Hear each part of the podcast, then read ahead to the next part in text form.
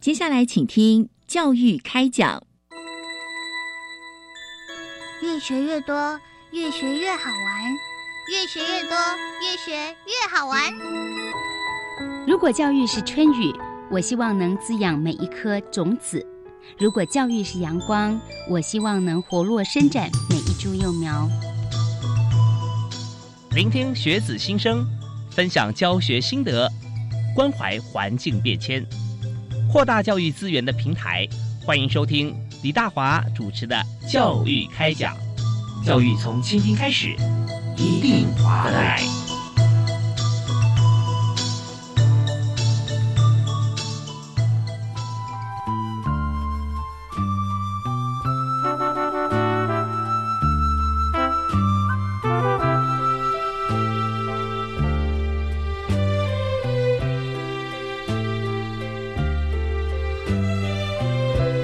各位亲爱的听众朋友，大家好，非常欢迎您锁定国立教育广播电台收听《教育开讲》，我是主持人李大华。那么在今天我们节目里面要和大家访谈的主题，最主要我们在学校里面，我们常说在学校学习到底要学什么样知识啊？有硬知识，有软知识。那么同时我们也常会提到说，老师重不重要？非常重要，学生是主体，但是要透过老师教学，所以常说这个经师易得，人师难寻。那我们在今天节目里面，我们有请到三位老师啊，还有教育部的好朋友，一起来和大家来分享今天主题，就是在学校里面我们教出非常棒的学生，他对家里面的长辈非常有孝心，所以我们为他表扬全国孝行奖。那么在一百一十年全国孝行奖在之前啊，选出了三十位的孝行楷模。那我们今天就特别邀请主办单位呃，内政部民政司的刘立芳专门委员，以及热心推荐孝行楷模的苗栗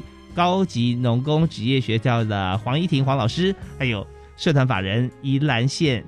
宜宣妇幼关怀协会的蓝静怡蓝辅导老师。那我们一起啊来谈一百一十年全国孝行奖获奖楷模的故事，所以我就直接先请三位好朋友在线上跟大家打招呼喽啊！人呃，刘立芳、刘彰伟，大家好，非常欢迎您、啊。大家好，是那呃，第二位要跟大家问好的是苗栗高级农工职业学校的黄依婷黄老师，大家好，主持人好，是您好，还有在社团法人宜兰县宜宣妇幼关怀协会的蓝静怡蓝老师，大家好。呀，三位好，好，因为疫情的关系啊，所以我们现在呢在分隔几地啊，在呃透过我们的这个讯号来跟大家一起来啊、呃、做访谈。好，那首先呢，我们来谈全国孝行奖啊，谈到这个奖项，我相信所有的朋友听到都觉得哇，这非常值得推崇。我们在现代社会里面，亲子之间相处的关系，家家不太一样。但是我们很希望说在，在呃父母跟子女之间哈、啊，或者说我们和祖孙之间的情感啊。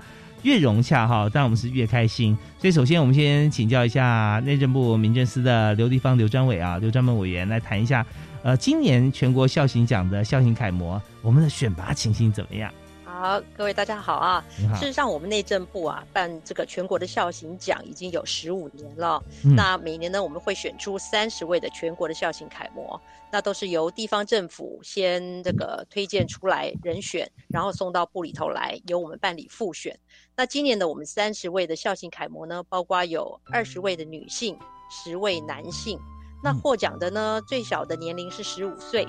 年纪最长的是八十岁，他照顾了一位他百岁人瑞的母亲哦，他横跨了多个世代哈、啊嗯。那这里头呢，有学生，有上班族，有做生意的人，有警察，有退休人士哈、啊。那虽然大家背景都不一样，但是每个孝行的楷模的背后都隐藏着感人的孝心故事哦、嗯。那在这边也要提一下说，也顺应着社会的变迁哦，对孝行观念的改变。那早期呢，内政部在选拔的时候，我们是比较重视在长期侍奉、久病未愈、卧床啊那些的尊亲属。那近年来呢，我们就认为孝亲的选拔，我们除了照顾尊亲属的生理需求之外，我们也很重视他，就是他是不是重视被照顾者在心理层面的满足感这个部分，哦、这是我们今年选的一样的部分。哦、要顺啊，才是真的孝嘛啊！有的时候对对，所以在、呃、刚才刘彰伟啊所提到这个部分啊，就今年尤其我们看到说哦，有八十岁的长者，他还是在照顾哈、啊、这个人瑞的亲人哈、啊，他的他的父母亲妈妈妈妈哈、啊，对，所以真的，那大家都很想去了解他的故事。然后我们常常还听到另外一句话哈，呃，虽然是比较残酷，但还蛮写实的，叫“久病床前无孝子”啊，啊，大家常会这样说。所以以往呢，我们比较重视在这一部分啊，在长期照顾、长期卧床的这个呃家人啊，自己的父母亲或者祖父母。但是在今年，我们又有更多啊、呃、多元或不同的时空交替的情形之后啊，我们也知道现在的孝行啊，其实更有许多令人感动之处。那我们接着，我们还是想请教一下刘专委，就是在今天哈，我们现场就有两位推荐人嘛啊，他们所推荐的孝行楷模特别的地方哈在哪里？我们今天呢特别请到那个苗栗农工的辅导处的辅导主任黄怡婷老师啊，嗯，他推荐他曾经在他辅导处攻读的一位魏启杰同学、嗯。那另外一位这个推荐人呢，也就是等一下这个来宾哈会帮我们来解说的是宜兰县。那个宜萱妇幼关怀协会的蓝静怡老师，他推荐的是一个他长期辅导的卢永成同学哦。那魏同学他在攻读上或在家里面都是非常积极主动啊，心思细腻，协助身边的人，也是大家心中的好帮手。那卢同学呢，则是乐于助人，那他积极参与公共事务，嗯、经常到罗东北城的社区担任志工，关怀独居的老人哦。嗯，那稍后呢，我们就直接就请这个两位老师来分享这些这个孩子们他们这个孝心的故事。是太棒了，所以我们这边呃，刚才刘专委就点出来了，我们知道说，在现在的孝行楷模真的是老吾老以及人之老啊。那不只是在家里面自己的呃父母、祖父母或长辈的照顾，同时呢，也会推广自己的爱心到需要啊被协助、需要被帮忙的地方哈、啊。比方说呃独居老人，或者说其他需要照顾的呃高龄长者。所以在这边呢，我们就直接我们先请苗栗高级农工职业学校的黄静怡黄老师啊，黄辅导老师来呃为大家介绍一下，就是说明一下刚提到的魏启杰同学哈、啊，那他在呃获奖的过程，我们是怎么样去关心观察，然后来推荐他呢？就是一切都是要从我找工读生那个时候开始说起。其实我们辅导处的工读生大部分都是女孩子来申请，可是在一百零八年的名单里面，我看到有一个男生很主动要申请我们辅导处的工读生，所以这让我非常的嗯惊喜也惊艳，所以我特别去看了导师的一些描述，他推荐的理由。那班老师就说这个孩子是一个呃很细心很有耐心的一个孩子、嗯、那他的家庭特别是爸爸是双眼失明的，那孩子其实非常的呃，照顾爸爸或者是照顾妈妈，分担一些家计跟经济的一个过程。他的推荐里面，我觉得这孩子非常的有故事、嗯、所以我就找到这个孩子来面谈。那面谈其实非常的害羞腼腆，但是他告诉我说他觉得他非常需要这一份攻读、嗯、那其实在面谈之后，我心里其实很笃定就是他了。所以在第一天攻读的时候，他很主动也很积极，让我印象蛮深刻的。那特别是有一天呃，办公室的老师他的咖啡杯打翻了、嗯、可其实他他是不在现场的，他在我们的呃各坛室在做清洁的工作、uh-huh. 他立刻冲出来说怎么了，需要帮忙吗、oh. 我对于这个很细微的一个举动，这么微小的声音，他怎么能够这么敏感的很快速的冲出来说需要帮忙吗？所以他的成长历程其实引起我很大的好奇、嗯、那后来就比较熟悉了，就有机会聊起跟家人相处的情况，才知道说孩子的父亲有一些意外，所以家里只靠着爸爸的一个补助，所以其实是蛮艰困的、嗯、那也聊到一些他跟爸爸的一些互动。我在想说孩子的敏感，其实我心里面就找到答案了，这个是他呃他的生活的日常，所以、嗯、然后再加上他有提到他从很小就跟着姐姐去做志工，然后跟爸爸妈妈是会撒娇的。其实我我听他说，我没有看到那样子的画面，我只是觉得这孩子真难得，一个大男孩，他非常的高大一百八十公分，可是可以跟爸爸妈妈做这样的撒娇，会规划旅游，牵着爸爸妈妈这样子。其实他在述说的时候，他的乐观跟开朗是我认为最不容易的地方，因为我觉得这样家庭长大的孩子其实非常的辛苦，呃，可是他是很很乐观的呃，在说这一切，特别提到爸爸妈妈，他的眼神是有光芒的。我在想说，这样的好孩子有这样的奖项，其实这个奖项里面说的一些条件或是资格特质，我觉得好像跟这孩子就是为他量身定造，所以我觉得有这样的机会推荐他，我非常的高兴。这样，对，真的，谢谢呃，谢谢为我们讲述这段谈话的老师黄怡婷黄老师啊，黄老师是在苗栗呃高级农工职业学校，刚刚有提到。说，呃，父亲他有些意外。其实我们看到资料上是父亲他在服兵役的时候啊，算非常年轻的时候，他就双眼失明，因故啊啊双眼失明。所以那时候对一位，你看他当时呃，可能我不知道那时候他出生了没有哈啊、呃，但是父亲呃服兵役也就是在二十上下，二十几岁，那是那么年轻的生命。遭逢到巨变，我们也知道在失明的过程当中，有些人是先天的朋友哈，那呃盲眼的朋友，那出生他就开始适应，但是如果说原先是明眼人，那后来被这个、呃、任何事故啊，他会有很多被剥夺感，那是会有自怨自艾啊、自暴自弃都有可能发生的。但是在这个过程里面，您刚提到说，那同学还可还会呃为家人设计旅程啦，然后会撒娇啊，会让。原先好像感觉到不属于这个父亲他呃好像在在一般情况底下会有的一些感受，他都愿意去很细腻的照顾到爸爸的感觉哈。呃，我我我说这孩子的细心跟体贴，不知道是与与天俱来的，还是后天去培养的，因为他他爸爸其实。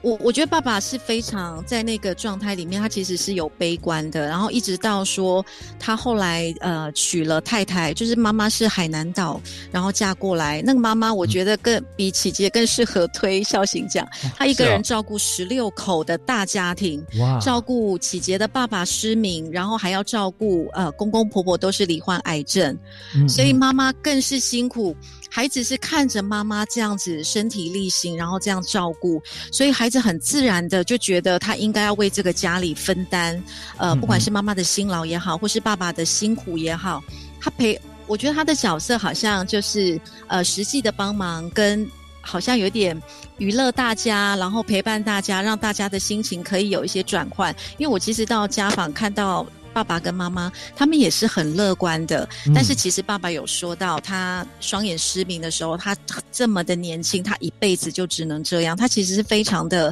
沮丧的、嗯、对，然后可以到他们一家人感情这么紧密，然后每年过年的时候爸爸眼睛看不到，可是还是会坚持带孩子到新竹的百货公司的电影院、嗯、让他们看一场电影、嗯、哦，他们在讲这一段的时候，妈妈跟爸爸眼眶其实是有泪的，我觉得非常非常的感动。嗯，对，这个是他们呃相处的一个我觉得很感动的小画面。对，有时候我们发觉说，到底呃当主管啊、呃，当总司令或当家长，我们要做什么事？呃，绝对不是呃要吃的时候、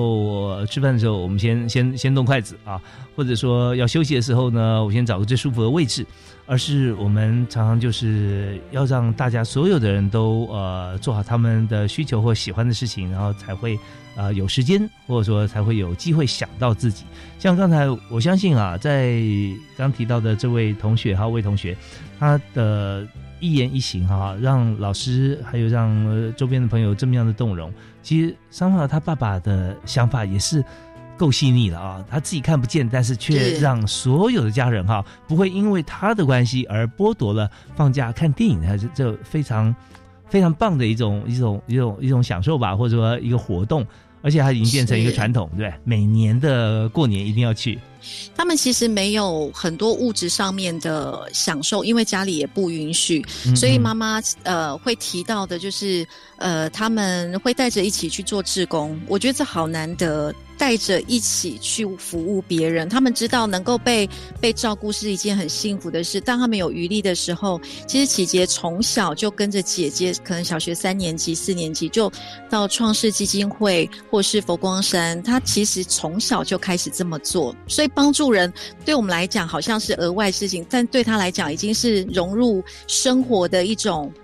一件事情般的自然，嗯嗯，然后甚至他毕业毕业很久了。小学的运动会他都自愿回去当志工，这是我我去家访的时候呃妈妈有特别提到。那我觉得他的我我去家访的时候，其实发现很多我平常在跟他聊天其实没有呃不知道的事情。就好比说呃我看他回去，他就主动的把衣服收起来、嗯、晒衣服，或者是呃牵着爸爸，或爸爸流汗的时候他会拿毛巾去擦。那其实你看到爸爸不会有那种哎呦你怎么突然这么做，他是一个很自然的一个画面，或甚至是跟妈妈十指交扣、嗯、这个感情的那个细腻度绝对不是一天两天，我觉得是呃长年累月的习以为常，我觉得这个是呃很难得的。然后或者是说他会帮爸爸去拿药，诊所拿药，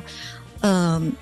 呃，我觉得最难得是他假日去打工，他觉得能够赚一点点钱就可以不用花家里的钱，爸爸的补助金就可以花在他的医疗上，因为爸爸除了眼睛失明之外，他还有慢性疾病高血压还有脑脑栓塞的一个一个问题，所以启杰假日的时候只要听到他有班他都非常的高兴，嗯，然后把钱然后就是交给妈妈给他打理。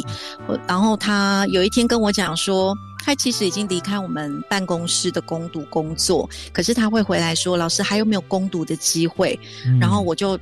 其实我我其实知道说他一定是有困难他才会来这样子跟我讲。他说他牙齿可能看牙齿挂号费会花妈妈的钱，他想说在学校如果有机会他至少呃医疗的费用他可以自己负担、嗯、其实我那时候其实是没有的，我就跟他讲说有，所以我就付了付了他好几天的工读费、啊、但是他有跟我说老师如果没有机会没关系，我还是可以义务来帮忙，这个是孩子呃事先可以跟我说。我说没关系一定有的，我帮你问看看，嗯嗯，可是我心里面就很想要帮他这一个忙。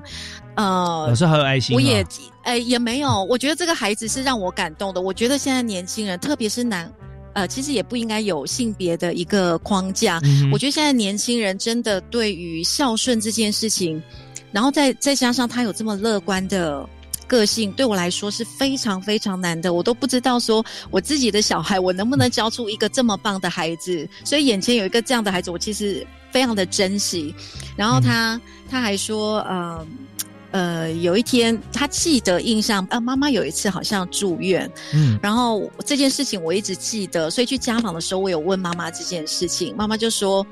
呃，小学三年级他从一个很很比较靠海的镇上，要自己两两姐弟小学三四年级这样搭搭公车，然后到医院去，一路问人找到爸爸妈妈住的病房，嗯、那。爸爸失明其实他是很难照顾妈妈的，可是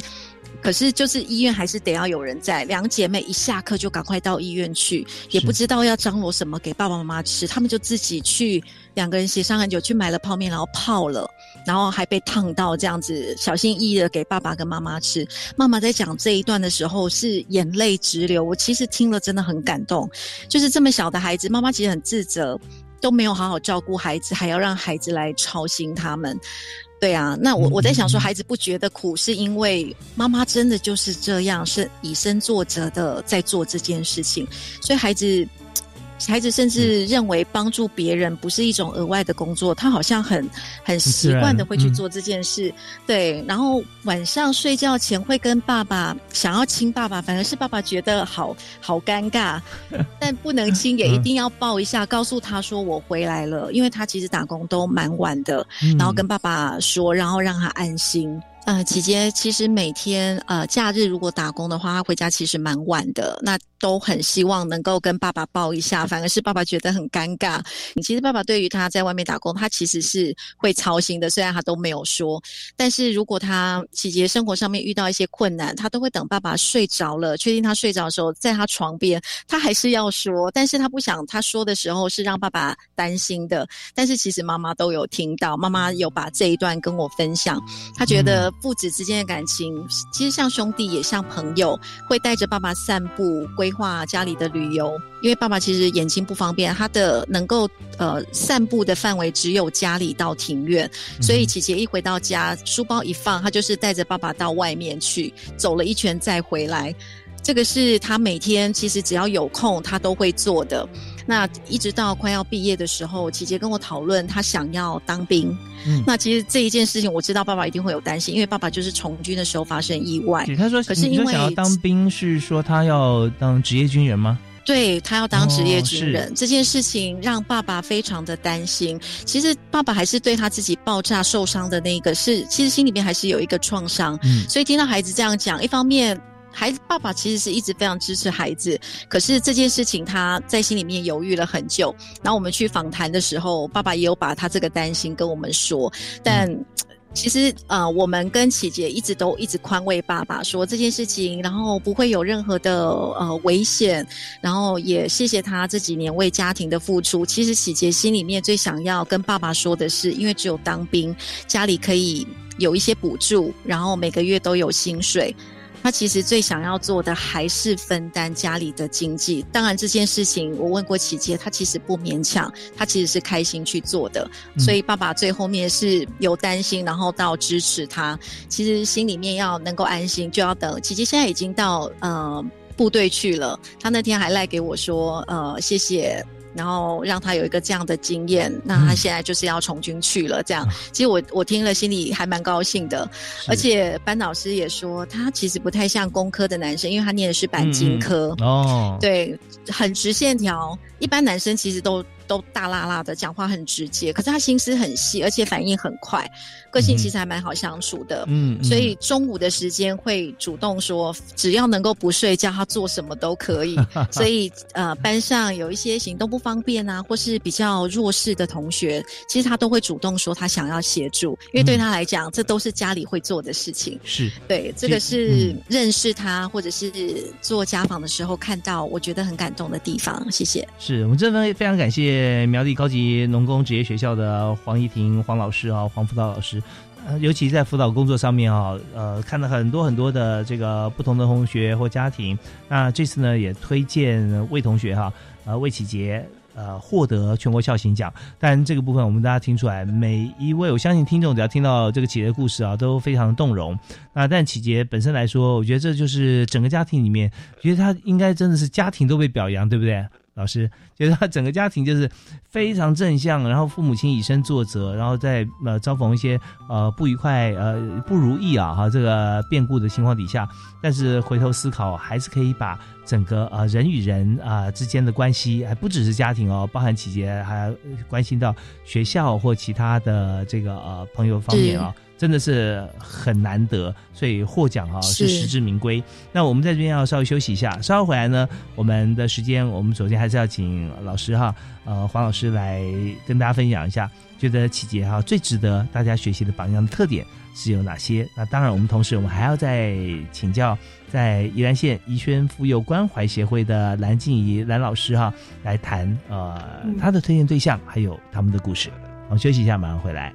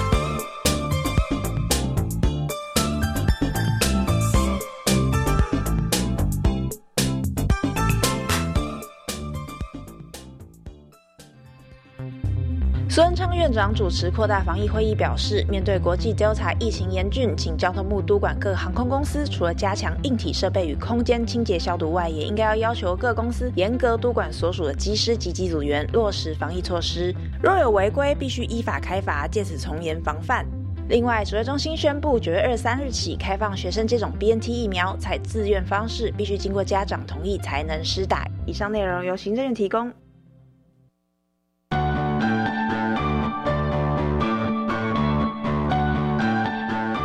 大家好，我是李大华。教育开讲，讲开教育新观点，邀请您一起来了解最新教育政策。非常欢迎您锁定每周一、周二下午七点零五到八点《教育开讲》节目，在教育部电子报及 Podcast 也可以听得到哦。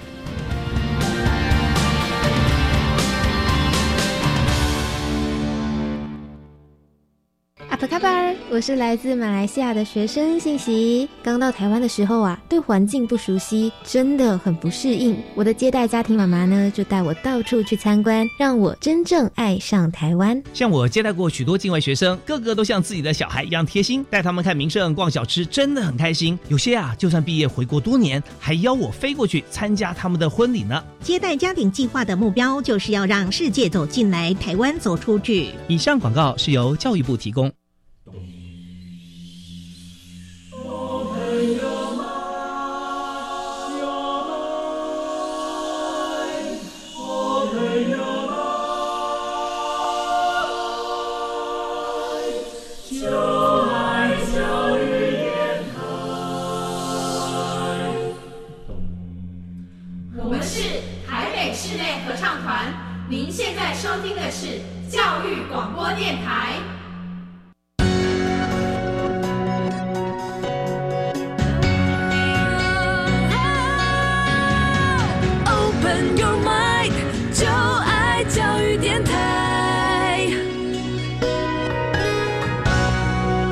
欢迎您锁定国立教育广播电台，收听每个礼拜一跟礼拜二晚上七点到八点为您播出的教育开讲，我是李大华。那么在今天节目里面，我们谈的是全国校型奖，这是非常棒，而且非常多的校型楷模，值得大家一位一位去认识，一位一位来学习。那今天我们也特别邀请内政部民政司的刘立芳刘专门委员在节目现场啊。呃，刘专委也是我们节目的好朋友了啊，常常会为我们推荐这么多好的故事哈、啊。这而且他是呃，就真实在我们社会当中，他做了这么多的这个校型啊，当成我们的楷模。所以刚才呃，我们介绍的第一位老师是苗栗高级农工职业学校的黄怡婷黄老师。那黄老师刚刚有分享魏启杰同学的故事啊，那也提到了他现在已经入伍啊，去呃担任职业军人。那么。呃，我们在这一段里面，我们首先还是先请黄老师来谈一下，就是，呃，魏启杰同学啊，他最值得哈、啊、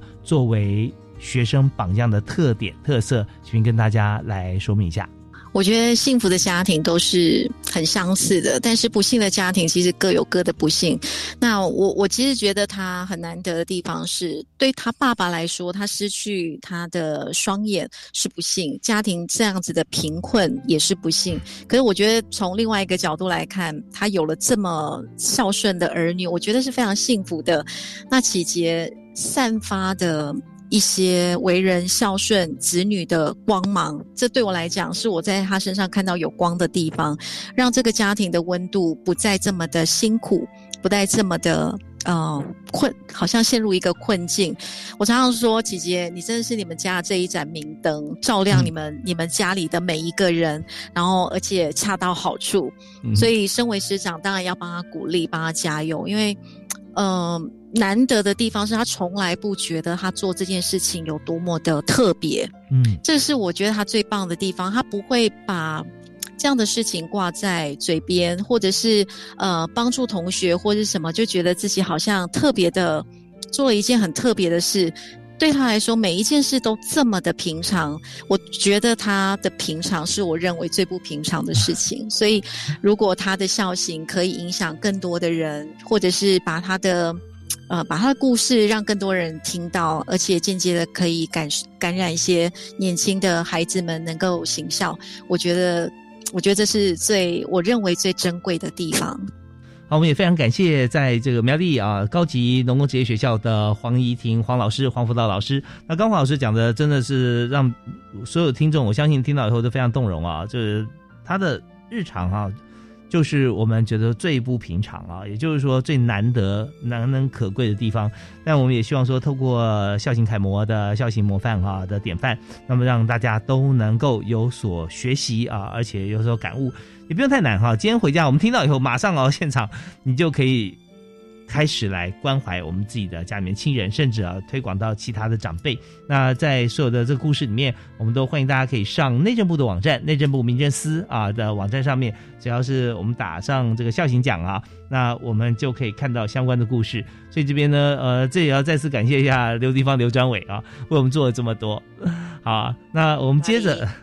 是非常谢谢您。那呃，我们再接着，我们要访问呃第二位老师哈，来谈就是在这个社团法人宜兰县宜萱妇幼关怀协会啊，我们要请蓝静怡蓝辅导老师来谈一下蓝老师的推荐啊，他的、呃、个人故事啊、呃，要跟大家分享。老师好，大家好，呃，我是宜萱妇幼关怀协会蓝老师哈。因为这个永成他是在十年前的时候进入我们的夜光天使点灯专案的班级里面。嗯，永成的妈妈她是一个精障的一个患者，所以妈妈啊，她她会有自己的幻想，她觉得她上辈子有一些的冤亲债主啊会找她，嗯，所以她都会有一些的感觉到身上都有一些的妖魔。嗯，所以阿公啊对他这件事情他会觉得呃就暴力的打妈妈，因为他觉得我要把这个妖魔打掉哦，所以啊打的是妖魔，不是打他的媳妇这样。对对，都、嗯、其实是打他的身躯。对啊，然后阿公也怕永成啊哈会受妈妈的影响，嗯，所以阿公禁止他跟妈妈在一起。其实他的本意是好的，可是阿公这种的一些的处置方式是不对的。嗯嗯，所以啊永成啊很小的时候就会去陪伴着妈妈，可是阿公还是受不了这个女儿这样子的情况，嗯，妈妈也受不了，结果他们两个就两个、哦、母子两个人啊，嗯，就搬离他们的三星的老家，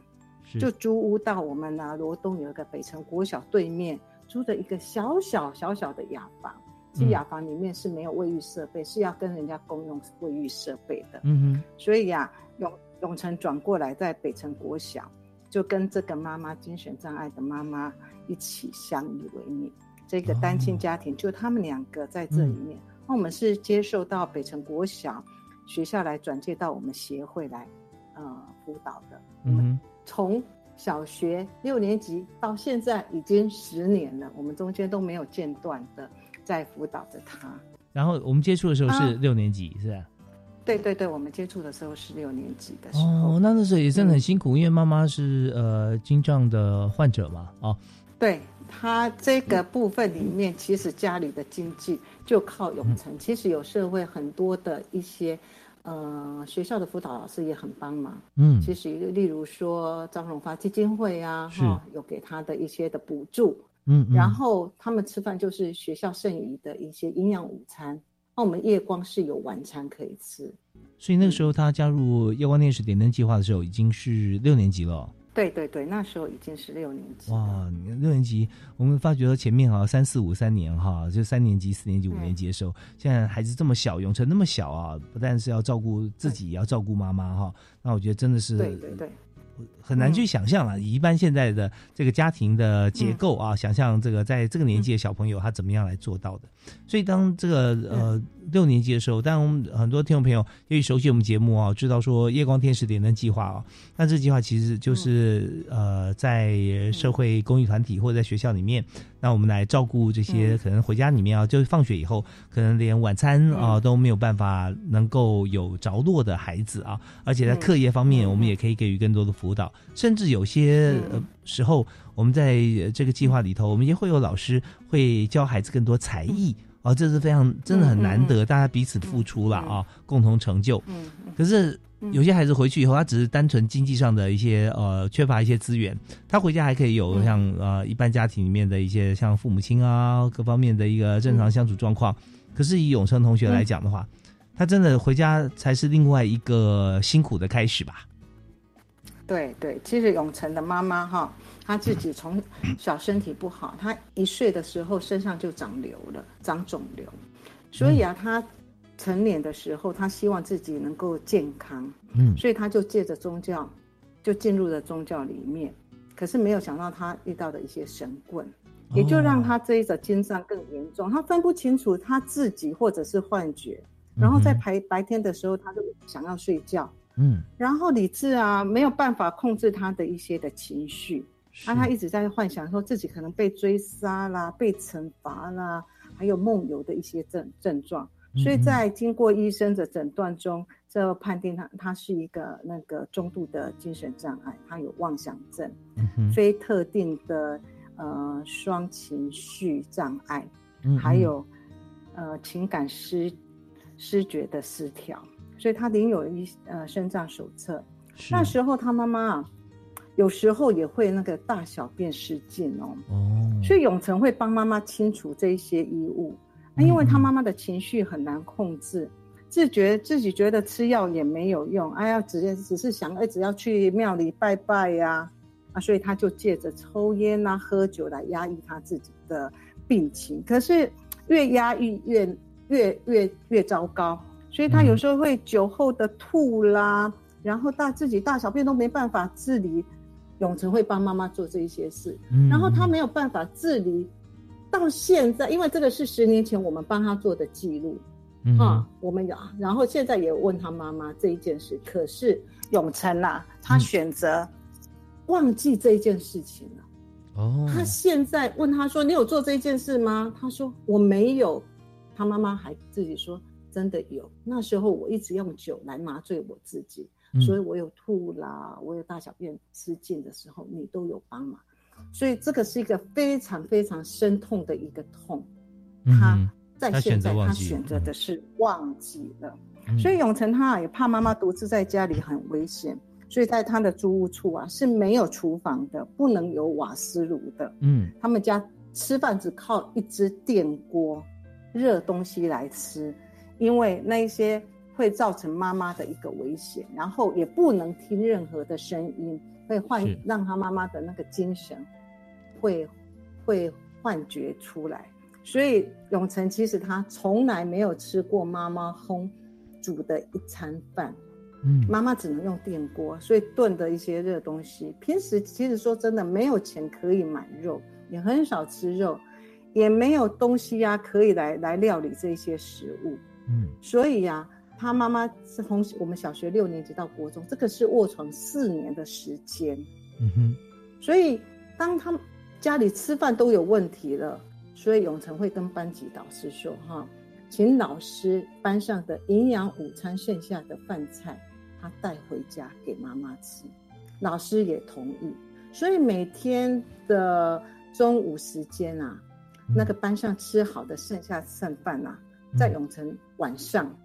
他就会带先带回去给妈妈吃，是妈妈的晚餐夜光，嗯，对对，没有，不是晚餐哦，晚餐跟午餐哦，哦，是，因为第二天的午餐，嗯，第二天的午餐，嗯，可是礼拜一的时候，因为礼拜天没有没有上课，没有那个，嗯，没有上课，所以没有那些剩菜剩饭，所以在中午的时候，妈妈会饿到不行，还会提早。再去学校跟老师要这一些是，嗯，所以他平常啊，他都很主动的做一些家事啊，也注意到妈妈所有的言辞举止，然后跟妈妈讲话都很轻声细语，不能讲太大声。是，所以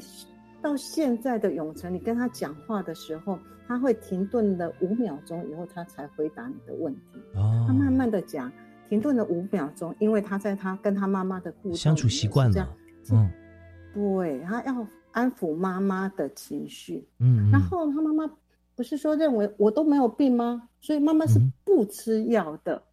嗯，所以永成他就去找医生，嗯，他跟医生串通哦，他跟医生说，请医生开那种没有药味，还有没有颜色的药给他，所以啊，医那个永成就依照着医生的交代啊，嗯，在服药的时间把药啊。偷偷的放在妈妈的水杯里面，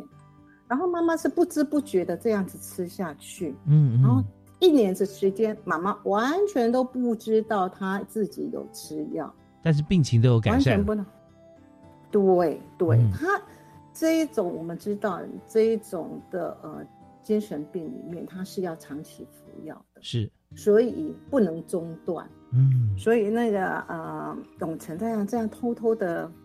妈妈就那个病情就好转，也就没有再。后来妈妈知道说吃药是非常重要的一件事情，嗯，为了小孩子，所以她妈妈对于自己的生命里面有了一个信心跟动力， okay. 妈妈就会很主动的再去吃这些药，嗯，这样。她的租屋的地方其实都是很小很小的地方，然后雅房的啊，像目前她只是一个双人，她住的现在目前的状况是一个双人床。然后他回去的时候跟妈妈睡是 睡, 睡到一个小走道上面，嗯，然后里面没有任何的家具，就一个双人床这样子，嗯，所以啊他们那个租屋的地方其实都很狭窄，是，啊，几乎没有窗户啊。他就是后为了不，那时候妈妈在病发的时候啊，他还要把那些细缝塞一些毛巾啊报纸，不要让光还有噪音透过来，嗯，因为他他怕影响到妈妈的情绪的一个一个一个情绪的障碍，是。所以在妈妈睡床的时候，永成就是睡到地板上，他妈妈旁边的地板上，嗯，所以他知道妈妈的一些的状况，所以妈妈的任何动静，永成马上都会都会都会发现到。是，我们发觉听到老师在谈永成的故事的时候，哈，嗯嗯，会发现说，嗯，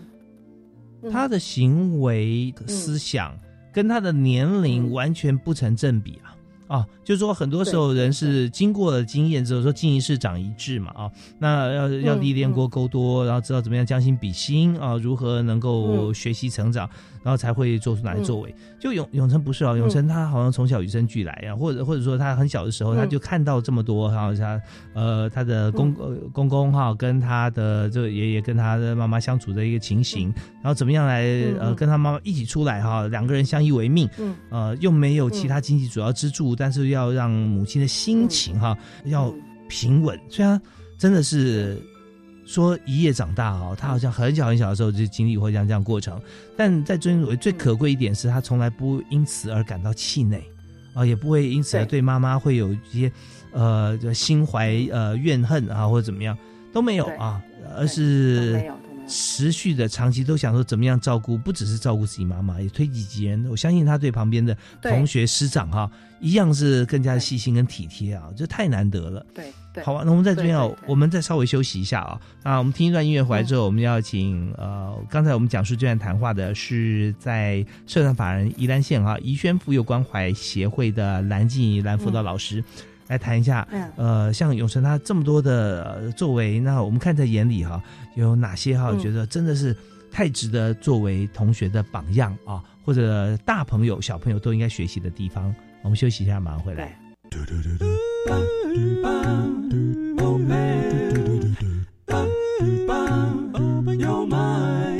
Open your mind， 就爱教育电台。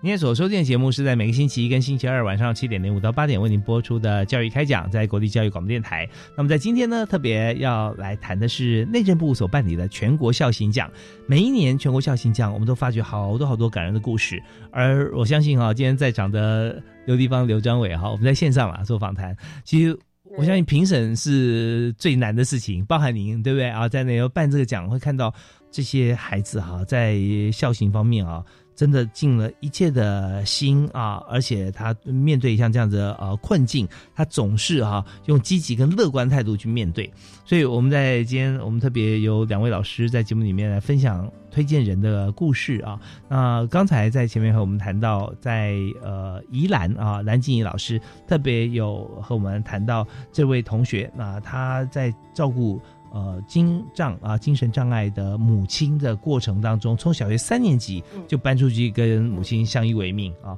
呃永成嘛啊，所以呃一直到现在，您说我们接触他已经差不多十年的时间了吧？对对对，哦，所以从小六小六差不多十一十二岁，现在在二十岁出头啊，这个年纪。对，他现在读台中科技大学。哦，台中科技大学。对，他现在呃接受我们访问的蓝静怡蓝老师哈，就呃在现在这段时间里面跟大家来分享一下，嗯、就是说我们刚刚分享了陆永成同学的故事，嗯、那么这么细心的一位年轻人哈，从小开始，那您觉得说他大概最呢值得哈当做所有朋友啊，包含学生的榜样的特点是哪些？嗯。嗯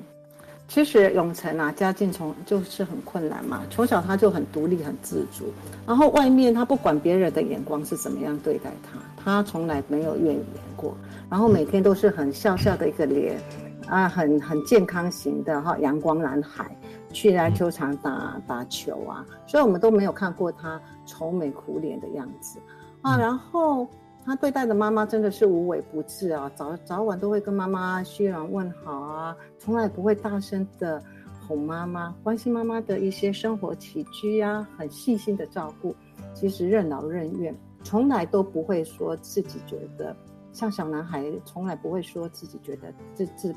的哀怨，所以他他也是利用他们家的一些呃电锅啊、煮饭料理啊、洗衣啊、洗碗成。清洁家里啊，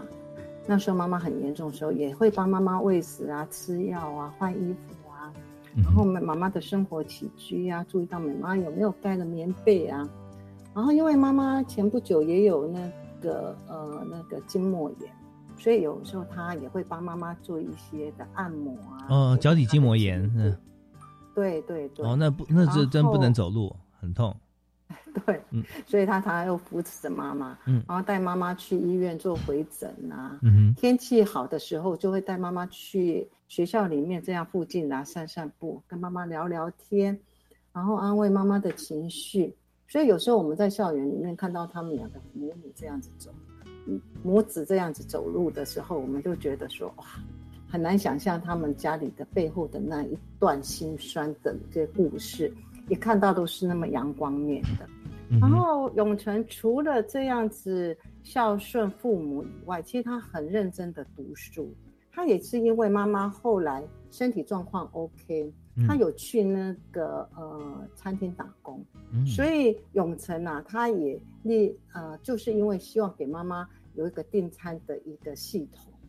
自己都去研发这个订订餐的系统。哦、他也曾经得到那个全国的佳作，这是启发，是为了妈妈的，所以他也是很勤奋好学，啊，很爱物惜物，很热心公益吗？他热心公益的时候，其实刚开始起心动念，并不是说我今天要去当一个志工，而是他是志工，希望得到一个福报，然后这个福报能够给妈妈。他的最早的一个志工的发想是这样子的。嗯嗯嗯后来他就觉得在做志工的时候有得到的非常多的一个快乐啊，所以他当然他很积极的也参与到一些的公共事务，例如说儿少代表啊，宜兰县的儿少代表，他也常常去那个社区当志工陪伴一些老人家。嗯，而且他喜欢的有一个事就是非常喜欢的就是打太鼓，也就是我们协会里面的一个太鼓队队长。嗯嗯，他在打太鼓的时候，他能够发泄到自己的一个情绪。嗯哼，然后他也会扶持到弟弟妹妹他们的一起打鼓。啊，在这里面他也体验到一个什么，就体验到一个尽心尽力的一个很一个把自己的情绪稳定下来的，嗯嗯的一个一个方式。所以啊，他啊透过啊，跟他希望透过的一些的自己。一个呃一个好的一个讯息跟大家做的分享，所以他也尽量自己所学的帮助更多人，他也希望回报的更多帮助过他的人。现在他们走出来了，他们的一切的生活改善了非常非常的多。嗯哼，所以永成是真的我们值得我们效法的一个孩子。是我们从老师的口中啊，嗯、也就是在宜兰啊的。宜萱妇幼关怀协会的蓝静怡老师口中，我们听到了永成他的个性，嗯、他的所作所为，我们真的发现说他真的面向太广了啊！尤其在这个成长环境当中啊，不是一般同学啊，他能够经历、能够撑得过去的。而且呢，他在过程当中，他看到总是别人的需要跟他能够尽的力量啊，手心永远向下。就像我们常讲说，呃。别人的痛点啊，就是你创业的机会。所以他自己发觉说，嗯、他是 user 的时候，他缺什么订餐系统，嗯，哎，他自己来满足一下，嗯、他自己来设计，就发现说他，嗯、呃，也因为啊，他看到了别人的需求啊，然后自己努力，然后他也因此而获奖。当然，更重要一点就是、嗯、我们人生在世哈，我们就接触到各式各样的事情跟人呐 啊, 啊，觉得世事无穷尽啊，嗯、但是我们追本溯源，嗯、妈妈只有一个。啊、所以他对他母亲啊，嗯、永远是不离不弃啊，这饮水思源啊，很多的人生的、嗯、呃价值观哈、啊，在永成的行事作风上面哈、啊，所有的轨迹、嗯、点点滴滴我们都看得到，所以我们也今天呃、嗯、也要感谢啊，非常感谢蓝老师哈、啊，蓝静老师，所以唯有推荐出来，我们才能够发现我们在社会当中啊，嗯、在我们的台湾能够看到这么多哈、啊、正向阳光啊。能够帮助别人的人、嗯、啊，这个榜样真的是值得大家效法。嗯、所以我们在这里，我们要把我们的焦点啊，再转回到内政部，因为这个奖项全国孝行奖啊，是由内政部民政司啊常年在办理的孝行楷模选拔，所以我们宣传主轴的精神哈、啊、也是很重要。就我们要请教一下呃刘专委哈、啊，我们每一年哈、啊、在办像这样的奖项，但我们知道哈、啊，重复一件事情重复久会变专家，但是呢，重复一件事情有时候也会觉得说，哎，怎么又来了？要你总要有些原动力哈、啊，所以我们也感谢中，我们要取经，我们要和内政部民政司的刘地方刘专委要来请教，就是。我们最主要哈、啊、要办这个奖项哈，是我们评估哪些的力量啊，还有我们要宣导的精神。嗯，我们小时候都读过，呃，这课本里面有二十四孝、卧冰求鲤。以现在来看，这是很不科学，可能会冻伤啊。事实上，我们要用现代的方式，哈，我们的行孝的方式一定要与时俱进，哈。是。那我们现在也知道，我们有智慧型手机啊，我们可以有用这个家庭成立一些群组啊，哈，大家可以及时沟通，让家人保持密切联系。那另外一方面呢，我们也希望能够结合啊社会的资源，让大家、嗯。尽量善用社会资源哦，社会福利体系哈，然后提供一些喘息服务啊，让照顾家中长辈，你自己跟长辈都有比较好的生活品质哦。那最后呢，我们内政部是希望透过这个全国孝行楷模的选拔跟表扬，借由得奖者的温馨孝行，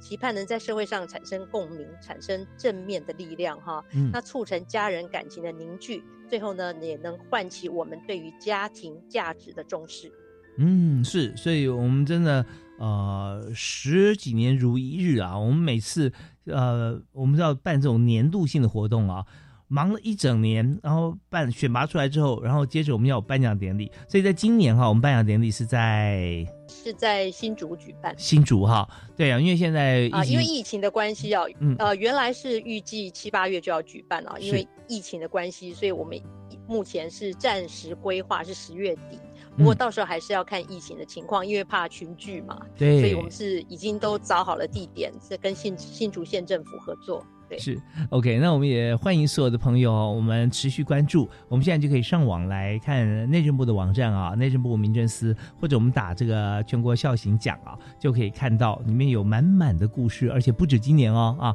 过去我们都有累积。那呃更要关心的就是我们在今年十月底啊，我们可能会颁奖，在这过程里面我们希望大家呢都变成我们的种子这个宣导部队哈，那我们可以告诉所有的身边的朋友，那么在台湾其实还有好多的家庭，好多好棒的朋友，他们在跟亲子之间相处，他所影响所及不只是这个家庭，学校、社区其实都已经呃形成了一股啊、呃、孝行、孝行、孝亲的力量啊，那让大家都可以由此楷模，由此依循，那我们的社会也越来越美好。那我们在今天节目啊，时间有限，那我们所希望传达的孝行理念是无穷尽，也再次感谢我们今天来宾哈，包含我们要太感谢呃我们主办这个奖项的内政部民政司的刘地方刘专门委员，谢谢刘专委，谢谢您，也谢谢主持人呀，谢谢谢谢社团法人宜兰县宜萱妇幼关怀协会的蓝静怡蓝老师，谢谢蓝老师，谢谢，也谢谢刚才的苗栗高级农工职业学校的黄怡婷黄老师啊，那我们把今天节目谢谢是谢谢黄老师啊、呃，谢谢三位来宾，把我们的这个所有里面非常棒的故事哈，以及美善的言行送给所有听众朋友，让愿意啊、呃、一起跟我们分享推广出去，让我们的社会更加的愉快，更加的美好。好，今天节目进行到这要告一段落了，谢谢大家收听，我们下次再会。好，拜拜，谢谢。